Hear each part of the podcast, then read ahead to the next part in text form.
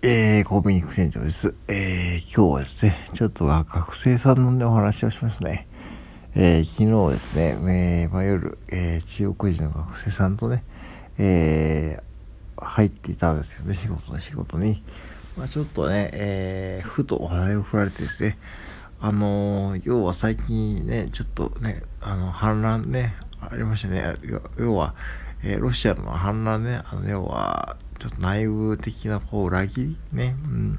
それを彼は例えてですね、本能寺の変のね、あの、敵は本能寺にありですねっていうですね、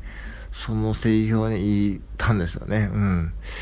いや、びっくりしましたね。あの、本当に歴史的名言をね、日本のね、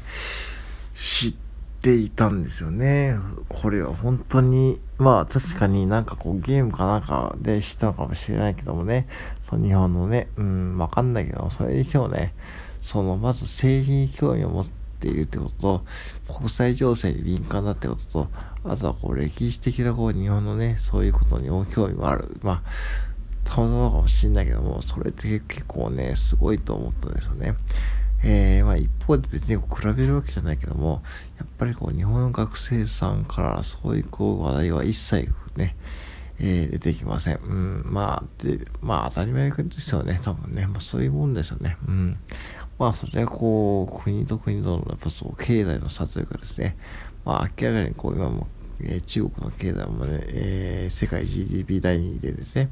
まあそういうふうにこう彼らはですね、こう、国の政治にとても興味があってですね、うん、本当にこうね、逐一ですね、チェックしています。うん。でね、うん。で、僕もまあ本とかも読んでますしね、そういう姿を見せてるんで、多分彼もですね、まあそういうことを察知して、まあね、話してくれているとは思うんだけども、とはいえですね、まあやっぱしこう、今こう日本でですね、まあこう、芸能人の不倫とかですね、まあどうでもいいことをですね、どんどん流しているわけですね、テレビもですね、マスコミとか本当にそんなことですばっかりですね。うん、まあ、うーん、なんか、情けないというか、なんでしょうね。そういうのを見ると、なんかこう、日本のマスコミって本当にこう、まあ、わかりやすいというか、じゃあ、その、その裏でね、やっぱしこう、いろんなことが、ことが行われているわけですね。うん。まあ、いろんなこと、具体的に言うと、まあね、ね内、ね、政府が自分の都合のように法律をアップデートして、まあ、自分たちの都合のように法律をね、どんどん変えていったりですね、どんどん交流を作っているというわけですね。で最近ちょっと話題になったのはですね、原発の、えー、要は、えー、期間延長ですね。原発の今ある原発としての、うん、何十期間ある原発の期間延長で、要は原価償却期間を伸ばすことで、原発の、えー、自体をですね、えー、負債から資産に変えるという、こう、書面上、実は書面上のことをですね、したわけですね。うん。だから、要は、そういうふうに自分たちの都合のいいようにこう作って、そして、たかこう原発を、えー、資産であるからようにしたと。うん。まあ、ちょっと恐ろしいというかですね、もう日本の原発はもうその寿命を超えるわけですね、そうするとね。うん。ほとんど寿命を超えて、今、岐阜県だと一番近いようなところだろうな。美浜原発は、うちちょっとね、うん、まあ、えー、福井県の美浜町にある美浜原発ですね。うん。僕も何度か近くを通ったことありますけどもね。うん。あの、うん。そういうところで、やっぱし住んでいる方もいるしね、実際こう、事故が起きてしまったこと、しまうことを考えると、やっぱしこうね、岐阜市に住んでいてもですね、そういうこう、放射能被害を受けるわけわけですよね。うん。これもどこに住んでてもリスクがあるとね、何何十機とありますからね、日本はね。で、さらにこう EV といってね、電気自動車がですね、最高速的にこう、どんどんこう、ね、作られようとしますけども、EV の電池のシェアは、えー、なんと中国が50%ですね。うん。えー、要は、えー、中国は、そういうふうにこう自分たちのこうね、派遣をどんどんですね、えー、マーケットですね、こう、うん、着々とね、増やしているわけですね。うん、日本という市場に対してでね。うん。で、日本人はですね、なんかこう、あたも、あたもこの EV を、えー、燃費がいいとかですね、そういうこう、再生産の技術だとかで載ってますけども、EV の本当にこう、なんか悪いところですね、もうあれ本当にゴミです。うん、あの、ガソリン車と違って、要は乗れなくなったらですね、もう再生不可能ですね。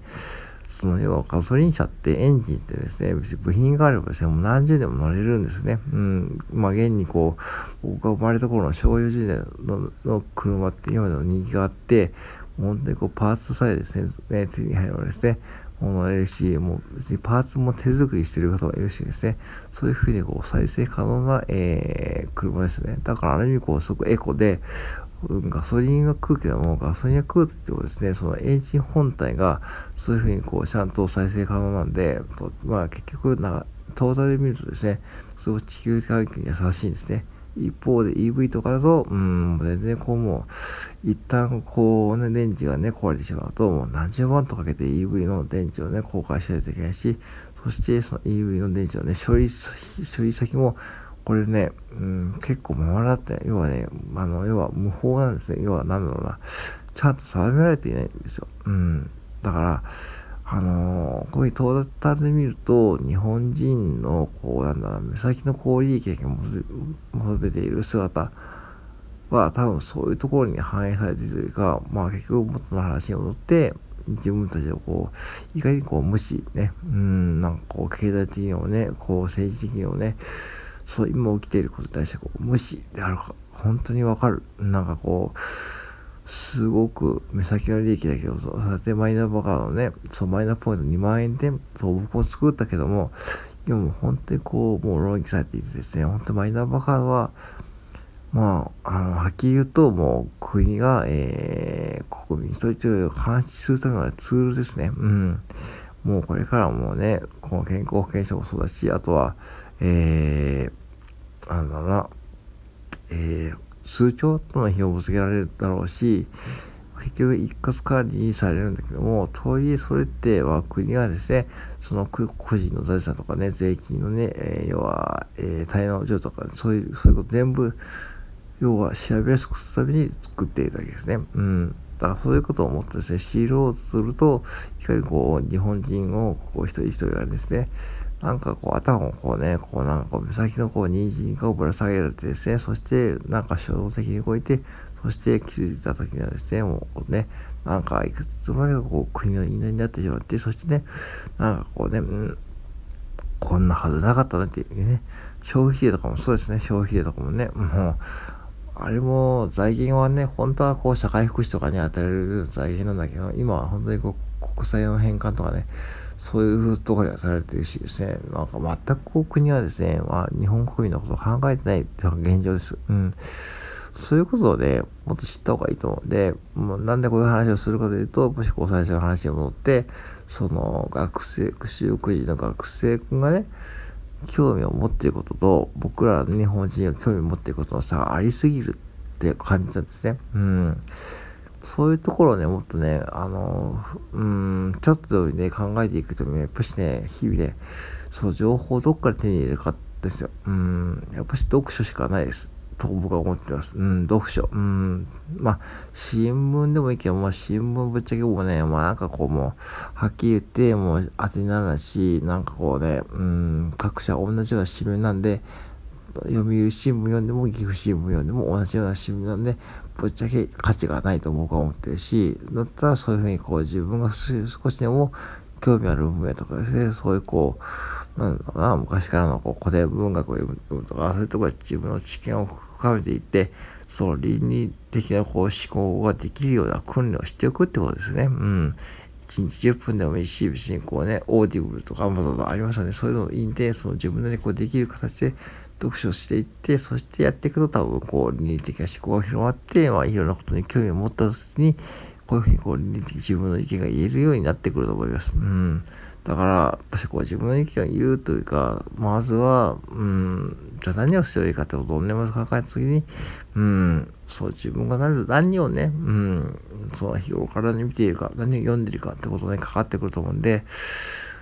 ここはね、本当に危機感を持った方がいいですね。本当に日本人は僕は思った。うん、なんかね、うん、凄まじいですやっぱし。うん、その、興味のね、好奇心のね、矛先が彼らのね、うん、これも外国人の留学生の方みんなそう、うん、自分の国の政治とか国を持ってるし、うん、あの、本当にね、もう自分の国に対して、こうね、貢献できるために、こう、日本に出されていくのも多いし、将来自分の国できて、ね、こう商売やるたびにね、日本で勉強しているという方も多いですね。うん、だから本当日本人負けちゃうよ、これだとね。はい、以上です。